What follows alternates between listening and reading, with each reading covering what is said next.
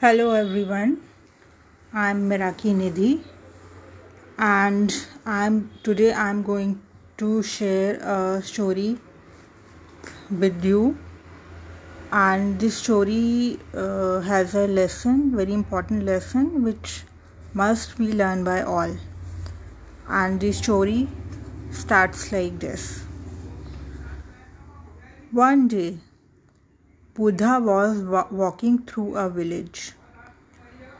A very angry and rude young man came up to him and began insulting him.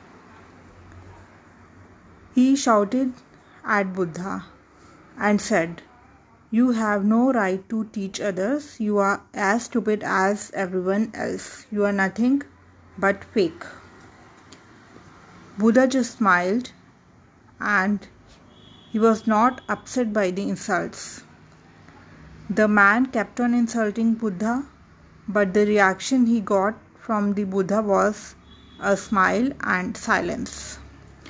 Finally, he left, cursing Buddha. After he left, one of the disciples of the Buddha, who was feeling ang- angry and upset, he asked Buddha, Why didn't you reply to the rude man? So the Buddha replied to his disciple, If someone offers you a gift and you refuse to accept it, to whom does it the gift belong? So the disciple replied, Of course, the person who brought the gift. That is correct, smiled Buddha. So, lesson here we learn is that we shouldn't be affected by what others say to us.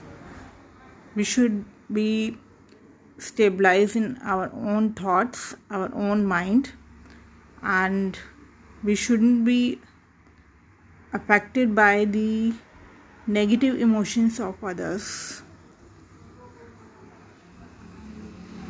Thank you so much for the listening.